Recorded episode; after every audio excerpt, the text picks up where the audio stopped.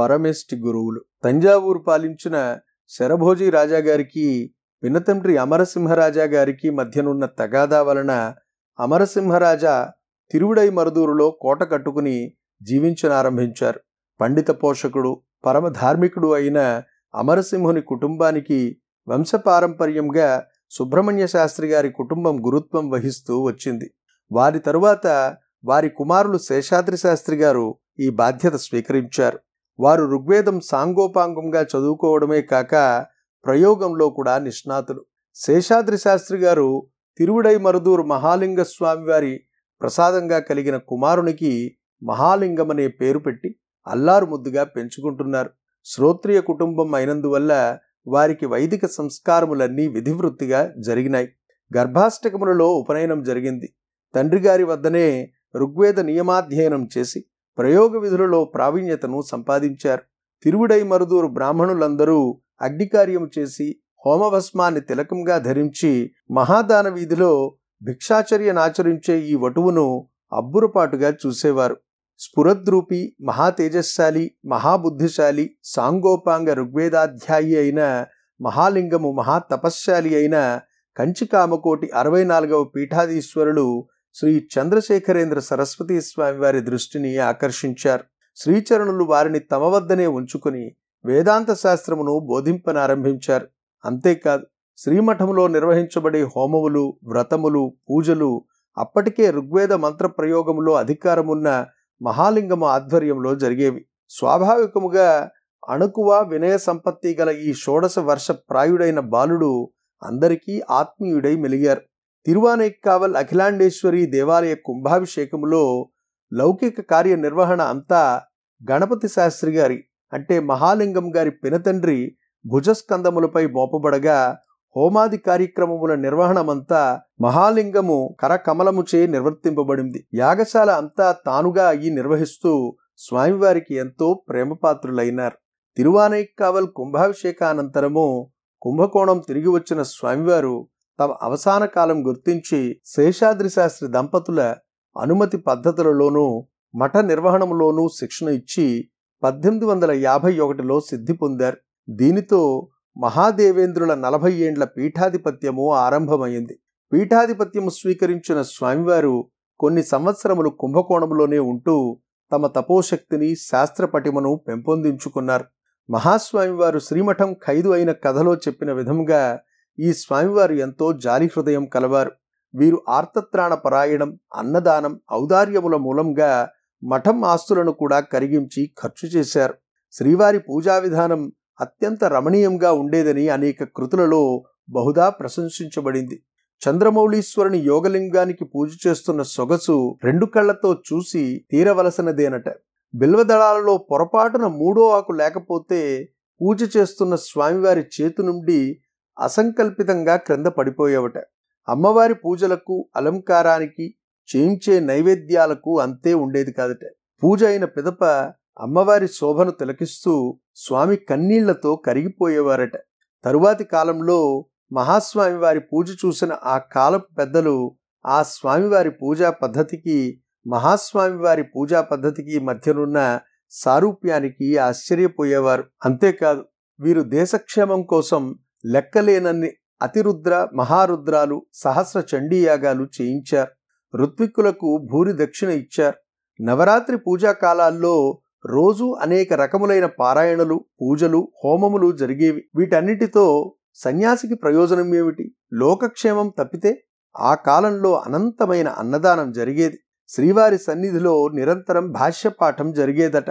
ఆ రోజుల్లో మహామహాపాధ్యాయులైన మన్నారుగుడి పెరియవాగా ప్రసిద్ధి చెందిన రాజుశాస్త్రి గారు హరిహర శాస్త్రి గారు తిరువయ్యార్ బాలకృష్ణ శాస్త్రి గారు వంటి మహాపండితులు తరచుగా శ్రీవారి సమక్షంలో వాక్యార్థం చేస్తూ ఉండేవారట. స్వామివారికి స్వయంగా సంగీతంలో అభినివేశం ఉంది. అనేక మంది సంగీత విద్వాంసులు శ్రీవారి వద్ద తమ సంగీతాన్ని వినిపించి వారి మన్ననలను అందుకోవడం మహా గౌరవంగా భావించేవారు. పాపనాశం శివం వంటి వాగ్గేయకారులు వీరిపై కృతులు కూడా చేశారు. కొంతకాలం తరువాత ధర్మ ప్రచారానికి బయలుదేరిన స్వామివారు తంజావూర్ ఒడయార్పాళెం దక్షిణార్కాటు తిరుచి కోయంబత్తూరు మలయాళ దేశాలలో విస్తృత పర్యటన చేశారు. వీరు పండితులలోనూ పామరులలోనూ ప్రతి ఒక్కరిని పలుకరించి మాట్లాడి వారి సుగుణాలను ఉత్సాహపరుస్తూ కష్టాలకు తరుణోపాయం ప్రసాదిస్తూ అందరికీ అత్యంత ప్రేమాస్పదులై ఉండేవారట. వీరు కోపమన్నదే ఎరుగరని చెబుతారు. పద్దెనిమిది వందల డెబ్భై ఎనిమిదిలో పంచాంగ గణన రీతులపై వెంకటేశ్వర దీక్షితులు సుందర స్రౌతి ఒక పక్షంగానూ తిరునల్వేలి కృష్ణజోస్సులు వేరొక పక్షంగానూ వివాదపడగా స్వామివారు ఆ కాలంలో ప్రముఖ గణిత శాస్త్ర పండితులైన శ్రీనివాసయ్య అప్పుశాస్త్రి అప్పదీక్షితులు మధ్యస్థులుగా ఇద్దరి వాదనలను అశాంతముగా విని మధ్యస్థులు సుందర రామశ్రౌతి పక్షమైన దృక్సిద్ధాంతమే సమంజసమైనదని అభిప్రాయపడగా స్వామివారు కూడా నిర్ణయాన్ని పరిశీలించి శ్రీముఖం ద్వారా దృక్సిద్ధాంతమే సమంజసమైనదని కట్టడి చేశారు. దక్షిణ దేశంలో ఆంధ్రదేశంలోనూ ఈ సిద్ధాంతమే ప్రస్తుతం ఎక్కువ ప్రచారంలో ఉంది. కంచి పీఠాధిపతుల పూర్వీకులు ఎంతోమంది యావత్ భారత విజయయాత్ర చేసినట్లు వారి గురు సాంప్రదాయం చెబుతోంది. స్వామివారు కూడా వారి పూర్వాచార్యుల బాటలోనే పద్దెనిమిది వందల డెబ్భై ఏడులో ఉత్తర దేశ యాత్ర సంకల్పించారు. మాయవరం చిదంబరం వైదీశ్వరం విల్లుపురం మీదుగా కాంచీపురం చేరి తమ మఠంలో కొంతకాలం ఉండి మదరాసు మీదుగా తిరువట్రియూరు చేరారు. తిరువట్రియూరు కంచిపీఠానికి అనేక తరాలుగా సంబంధం ఉంది. శంకరుల విగ్రహం ఉన్న అతి కొద్ది శివాలయాలలో ఈ ఊరి దేవాలయం ఒకటి. ఇక్కడి అమ్మవారికి శంకరులే స్వయంగా శ్రీచక్ర ప్రతిష్ఠ చేశారని ప్రసిద్ధి. కంచికామకోటి పీఠానికి ఇక్కడ స్వంత మఠమున్నది. పూర్వాచార్యుల సిద్ధిక్షేత్రములో కట్టిన బృందావనాలున్నాయి. స్వామివారు ఆలయ ప్రధాన దేవత అయిన త్యాగేశ్వరుని అతి పురాతనమైన దక్షిణామూర్తిని ఆదిశంకరుని అమ్మవారిని దర్శించి ఆంధ్రదేశంలో అడుగుపెట్టారు. మూడు ఏనుగులు రెండు లొట్టిపిట్టలు పది గుర్రపు బళ్ళు నలభై ఎడ్ల బళ్ళు ఆవులు మూడు వందల మంది పరివారంతో యాత్ర సాగింది. ఆంధ్రదేశ ప్రజల శ్రద్ధాభక్తులకు సంతుష్టులైన స్వామివారు యాత్ర ఎంతో నిదానంగానే కొనసాగించారు. దారిలోని సంస్థానాధీశ్వరులైన కార్వేటి నగరపు రాజా వంటి వారి ఆహ్వానములను అందుకుని వారి దేశములలోని ముఖ్య గ్రామములను పావనం చేస్తూ ధర్మప్రచారం ముఖ్య కార్యంగా యాత్ర సాగించారు. పూర్వాచార్యుల కాలంలో ఆరంభింపబడిన పీఠ వ్యతిరేక ప్రచారము వీరు చేరకముందే ఆయా సంస్థానములకు వెళ్ళింది. అక్కడి సంస్థానాధీశ్వరులందరూ సభ చేసి ఆధారాలను పరిశీలించి కంచికామకోటి పీఠాన్ని ఆదిశంకరులు అధిష్ఠించిన సర్వజ్ఞ పీఠంగా గుర్తించి స్వామివారిని ఎంతో ఆదరభావంతో ఆహ్వానించారు. శ్రీమఠపు ఔన్నత్యాన్ని తెలుసుకోవడానికి అందరికీ ఈ పరిక్రమ ఎంతో ఉపయోగకారి అయింది. విజయనగర రాజ సంస్థానపు పండితులు తాము ఈ దుష్ప్రచారాన్ని ఖండించడమే కాక తగిన సమాధానం ఇవ్వవలసినదని మదరాసు మహాజన సభను కోరడం జరిగింది. తత్ఫలితమే శంకరతత్వ సుబోధిని అనే పేరుతో ఏలూరు వాస్తవ్యులు గాది జగన్నాథ పాకయాజి గారిచే వ్రాయబడిన గ్రంథం. పిఠాపురం తుని సంస్థానాల మీదుగా ఇరవై ఐదు ఏడు పద్దెనిమిది వందల అరవై ఐదున శనివారం ఉదయం పది గంటలకు విజయనగరము విజయం చేశారు. స్వామివారి ఈ విజయనగర విజయయాత్ర ఆ సంస్థాన పక్షాన రికార్డు చేయబడి ముద్రించబడినది. వారి మాటలలో విజయనగరమునకు స్వామివారిని ఆహ్వానించిన తీరు ఈ దిగువ వివరించబడింది. శ్రీ జగద్గురు భగవత్పాదులు శ్రీపీఠ పరివారంతో విజయనగరమునకు విజయం చేయనవసరమున శ్రీ విజయనగర సంస్థానము రెండేనుగులు తూర్పు సవర్లు కుడతాఘాట్లు లౌక్యులు పండితులు పురోహితులను అయోధ్య ప్రాంతమునకు ముందు పోయి శ్రీవారిని ఎదుర్కొని భక్తిపూర్వకముగా స్వాగతమునొచ్చి పాలకీ నదిరోహించు ఉన్న శ్రీవారిని తీసుకుని వచ్చి శ్రీ ఓరుగంటి లక్ష్మీకాంతము గారింట్లో నిలిపిరి. బ్రాహ్మణ భోజన నిమిత్తము మూడు వందల మందికి వలసిన సామాగ్రి శ్రీమఠమునకు సమర్పింపబడింది.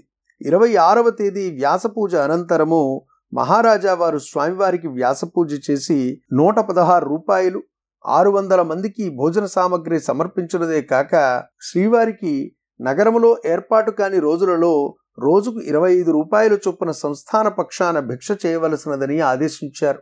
ఆ రోజుల్లో బంగారం తులం పదమూడు రూపాయలు ఉండేది. ఇరవై మూడు తొమ్మిది పద్దెనిమిది వందల ఎనభై ఐదు భాద్రపద శుద్ధ బుధవారం. శ్రీ పూజ్యపాదులకు శ్రీ మహారాజా వారు భిక్షమునర్ప సంకల్పించుటచే ఈ ఉదయమున బ్రహ్మశ్రీ ద్వారకా భమిడిపాటి పెద సూర్యనారాయణ శాస్త్రి గారు శ్రీవారికి భిక్షావందనం అనర్చురి. పిమ్మట శ్రీచరణులను స్వాగత దినోత్సవ తుల్యమగు ఉత్సవంతో కోటకు తీసుకుని వచ్చారు. శ్రీ భగవత్పాదుల ఆందోళికా నిహిత దేవ పురస్కృతులై తమ ఏనుగుపై కట్టిన అంబారిపై కూర్చుండి సపరివారముగా కోటకు విజయం చేయు సమయమున దివాన్జీ సాహిబ్ వారును రాజపరివారమును కోట యొద్ద శ్రీవారిని ఎదుర్కొని లోనికి తీసుకుని వెళ్ళారు కోటలో శ్రీ మహాలక్ష్మి సన్నిధానము యొద్ద శ్రీవారి ఏనుగు నుండి దిగి శ్రీ మహాలక్ష్మి సన్నిధి ఎదురుగా పీఠముంచిన స్థలమున శ్రీవారు కూర్చుండి రాజపరివారమునొచ్చు సాష్టాంగ నమస్కారములను అందుకున్నారు. స్నాన జప పూజాద్యనుష్ఠానములు పూర్తి అయిన పిమ్మట రాత్రి ఏడు గంటలకు శ్రీవారికి భిక్ష జరిగినది. మహాబ్రాహ్మణ సమారాధనములు జరిగిన. ఈ రాత్రి పది గంటలకు శ్రీ మహారాజా వారు శ్రీ మహారాజ కుటుంబం వారును శ్రీ మహాలక్ష్మి సన్నిధికి విజయం చేసి శ్రీపీఠ సన్నిధిని శ్రీ శ్రీ శ్రీ పెదమహారాణి సాహెబా వారొక ఒక మొహరును శ్రీరీవా మహారాణి వారును శ్రీ మహారాజా వారును శ్రీ చిన్నమహారాణి వారును ప్రత్యేకముగా ఒక్కొక్క గిన్నీ కాసు నిమిత్తము పదమూడు రూపాయలను సమర్పించిరి. శ్రీ మహారాజా వారు పెద సూర్యనారాయణ శాస్త్రి గారిచే శ్రీపాదుకులకు పాదపూజ జరిపించి అష్టోత్తర సహస్ర నామార్చనకై వెయ్యి నూట పదహారులు సమర్పించిరి. పీతాంబరమును ఇచ్చారు. శ్రీ మహాలక్ష్మి మందిరము ఎదుట సానిమేళములు రెండాడుచుండెను. శ్రీ స్వాములవారికిని శ్రీ పీఠస్థ దేవునికి మధ్యను పరదా కట్టబడెను. శ్రీ స్వాములవారి సన్నిధిని పెద సూర్యనారాయణ శాస్త్రి గారుండిరి. శ్రీ స్వాములవారి సన్నిధిని పరదాలోనూ చిత్రాసనములు వేయబడెను. శ్రీ మహారాజ కుటుంబమునకును శ్రీ భగవత్పాదులకును బరదాలో నుండి సంభాషణము జరిగిన. శ్రీచరణుల సన్నిధిని శ్రీ మహారాజా వారు సాలువుల జోడును నూట పదహారు రూపాయలు సమర్పించి అచటనున్న చిత్రాసమున ఉపవసించిరి.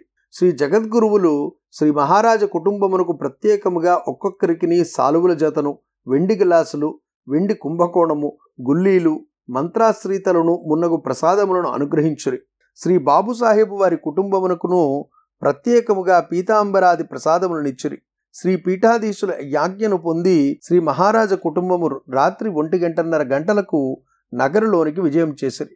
కోటలో శ్రీవారు రెండు మూడు రోజులుండి తమ విడిదికి వేయించేశారు శ్రీవారు కోట నుండి వెళ్ళిపోయే సమయంలో కింఖాపు జూవాలతో అలంకరించిన ఏనుగును శ్రీవారి సేవార్థము సమర్పించారు. ఇరవై మూడు పది పంతొమ్మిది వందల ఎనభై ఐదున కన్యాశుల్క విషయకమైన నిషిద్ధ పత్రికను శ్రీవారు దయచేశారు. ఇరవై తొమ్మిది పది ఎనభై ఐదున మహారాజా గారికి స్వామివారు పంచసూత్ర స్ఫటికలింగాన్ని దయచేశారు. మహారాజా వారు స్వయముగా మాధ్యానిక పూజ చేశారు. స్వామివారు ఈ ఊరిలో ఉన్నంతకాలము మహారాజుల గారి కుటుంబానికి చందన కుంకుమాది ప్రసాదములు భోజనమును శ్రీపీఠం నుండి అనుగ్రహింపబడినది. విజయనగర విజయానంతరము స్వామివారు బొబ్బిలి రాజా వారి ప్రార్థనపై బొబ్బిలి విజయం చేసి బరంపురం మీదుగా ఒరిస్సాలో ప్రవేశించారు. పూరి మహోదధిలో స్నానం చేసి జగన్నాథుని దర్శనం చేసి విమలా మఠాధిపతులచే సమ్మానింపబడినారు ఇక్కడ నుండి వారణాసి పోవడమా తిరిగి వెళ్ళడమా అనే విషయం మీద దీర్ఘకాలం యోచించారు. ప్రజలందరూ మత్స్యభుక్కులుగా ఉండటము ఆచారము కొరతగా ఉండటము చూసి కుంభకోణము తిరుగుముఖము పట్టారు. తిరుగుముఖంలో తాము ముందు విజయం చేసిన సంస్థానాలకు వెళ్ళక క్రొత్త దారిలో క్రొత్త క్రొత్త గ్రామములలో ప్రజలకు ధర్మబోధ చేస్తూ వెంకటగిరి సంస్థానాధీశుల పూజలను స్వీకరించి కాళహస్తి సంస్థానం విజయం చేశారు. కాళహస్తి రాజా శ్రీవారికి దంతము నగిషి చేయబడిన సింహాసనాన్ని సమర్పించి పాదపూజ చేశారు.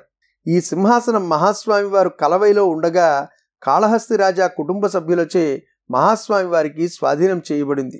అక్కడ నుండి తిరుమల విజయం చేసి ఆలయ మర్యాదలతో వెంకటేశ్వరుని దర్శించి తిరువేంగాడు చేరారు. తిరువేంగాడులో కామకోటి పూర్వ పీఠాధిపతులైన సర్వజ్ఞ శివేంద్రుల అధిష్టానం ఉంది. అధిష్టానాన్ని పూజించి మళ్ళీ మహామఖానికి కుంభకోణం చేరారు. ఎంతో కాలం తర్వాత కుంభకోణం చేరిన స్వామివారి దర్శనానికి ఊరు ఊరు విరగబడింది. మళ్ళీ మఠంలో యథావిధి పూజలు హోమాలు సంతర్పణాదులు మొదలైనాయి. కొంతకాలానికి రామేశ్వర యాత్ర ఆరంభించిన స్వామివారు కొచ్చిన్ సంస్థానాధీశుల ఆహ్వానంపై మళ్ళీ కేరళ ప్రాంతాలకు విజయం చేశారు. ఒడయార్పాళెం పాలక్కాడు మీదుగా కోజికోడ్ కొచ్చిన్ చేరారు. అక్కడ కొచ్చిన్ రాజుగారి చేత బహుదా సన్మానించబడి తిరుచిరాపల్లి మీదుగా జంబుకేశ్వరం చేరారు. తిరువానైక్కావల్లో తమదైన మఠంలో కొంతకాలం ఉండి శ్రీరంగనాథుని సేవించారు. శ్రీరంగ దేవాలయ దర్శనానికి వచ్చే ముఖ్యుల పేర్లు నమోదు చేసే రివాజు ఉన్నది. కంచి పీఠాధిపతుల పేర్లు ముందు మాత్రం జగద్గురు పదం ఉపయోగించడం విశేషం. పుదుక్కోట విజయం చేసిన స్వామివారు అక్కడి రాజా చేత బహుదా సమ్మానింపబడి వారిచే కనకాభిషక్తులయ్యారు. ఆ రోజుల్లో ముప్పై ఆరు వేల రూపాయలు విలువగల బంగారం శ్రీవారికి సమర్పించబడింది. అక్కడ నుండి రామనాథపురం చేరి అక్కడి రాజా సేతుపతి వెంటురాగా రామేశ్వరం విజయం చేశారు. ఆ రోజుల్లో వెంకట్రామయ్యర్ అనే ఒకరు శివపురాణం అత్యంత రమణీయంగా చెప్పేవారట. మైకులు లేని కాలంలో వారి ప్రవచనానికి వందల మంది శ్రోతలు వచ్చి సమ్మోహితులై వింటూ ఉండేవారట. తన శిష్యులైన వెంకట్రామయ్యర్ గ్రామానికి విజయం చేసిన స్వామివారు పది రోజులు వారి ప్రవచనం ఆశాంతము విని వారిని అనుగ్రహ ప్రసాదాలతో సన్మానించారు. శ్రీవారు భక్తితో కూడిన జ్ఞాని శివ అనే పదం వింటూనే పరవశించిపోయేవారట. మానామధురై మీదుగా శివగంగ సంస్థానాధీశులను అనుగ్రహించి నాటుకోటి చెట్టియార్ల కోరికపై తిరుపుత్తూరు మీదుగా ఇలయాట్రంగుడి చేరారు. అగ్రహారంలో చెట్టియార్లు వారి కులదైవమైన నిత్య కళ్యాణి సహిత కైలాసనాథుల దేవాలయం అత్యంత రమణీయంగా కట్టించారు. అర్చకులు పరివారం ఉండేందుకు వసతి వేద పాఠశాలకు వసతి కొలను ఇవన్నీ శ్రీవారికి ఎంతో నచ్చినవి. ఇలయాట్రంగుడిలో తనతోనే ఉంటున్న ఉదయంబాక్కం సీతారామశాస్త్రి పుత్రుడు శ్రీ స్వామినాథన్కు సన్యాసాశ్రమం ఇచ్చి మఠ నిర్వహణలో శిక్షణను ఈయన ఆరంభించారు. ఒక రోజున దేవాలయ దర్శనానికి వెళ్ళి తిరిగి వస్తున్న స్వామి ఆలయ సమీపంలోని ఒక చిన్న స్థలం ఆ గుడి ట్రస్టీకి చూపి ఈ స్థలం నాకు ఇయ్యగలరా అని అడిగారట. ట్రస్టీ అంతకంటే మంచి స్థలమే ఇస్తామన్నా అదే కావాలన్నారట. ట్రస్టీ మహద్భాగ్యం అలాగే ఇస్తామన్నారు. ఇది జరిగిన మరుసటి రోజు స్వామివారికి నలత చేసింది. నాలుగు రోజుల తర్వాత సాయంకాలం పూజ ముగించి బిల్వదళం ప్రసాదంగా స్వీకరించి ఇలయాట్రం గుడి ఆలయం ప్రక్కనున్న ఈ బిల్వవృక్ష దళములంత మనోహరంగా ఏ బిల్వదళములు ఉండవు. అంత మనోహరమైన బిల్వదళంతో చంద్రమౌళీశ్వరునికి తుదిగా పూజ చేశానన్నారట. రాత్రి తమ శిష్యస్వామితోనూ కార్యనిర్వహణ అధికారులతోనూ మాట్లాడి పంపివేశారు. రాత్రంతా తన మధురమైన కంఠంతో అమ్మవారిపై చంద్రమౌళీశ్వరునిపై సంస్కృత శ్లోకాలు పాడుతూనే ఉన్నారట. తెల్లవారుజామున నాలుగు ముప్పై గంటలకు కొలంలో స్నానాధికాలు ముగించుకుని దర్భాసనంపై కూర్చుని ధ్యానగతులై ఉన్నారు. పరివార జనం అలవాటు ప్రకారం దూరంగా కూర్చుని ఉన్నారు. స్వామివారి మధ్యలో ఒకసారి శంభో చంద్రమౌళే అని పలికి తిరిగి సమాధిగతులయ్యారు. సూర్యోదయమైన స్వామివారు కదలకపోవడంతో పరివార జనం శిష్యస్వామి దగ్గరకు వెళ్ళి చూశారు. స్వామివారు బ్రహ్మలీలైపోయారు స్వామివారు సూచించిన ఆలయం ప్రక్కన గల చిన్న స్థలంలోనే అధిష్టానం కట్టబడింది. శివలింగ ప్రతిష్ఠ చేయబడింది. శిష్యస్వామి స్వామివారికి ప్రియమైన బిల్వదళాలతో పూజ చేశారు. ఇప్పటికీ చెట్టియార్ల నిర్వహణలో ఈ అధిష్టానం నిత్య పూజలు అందుకుంటోంది.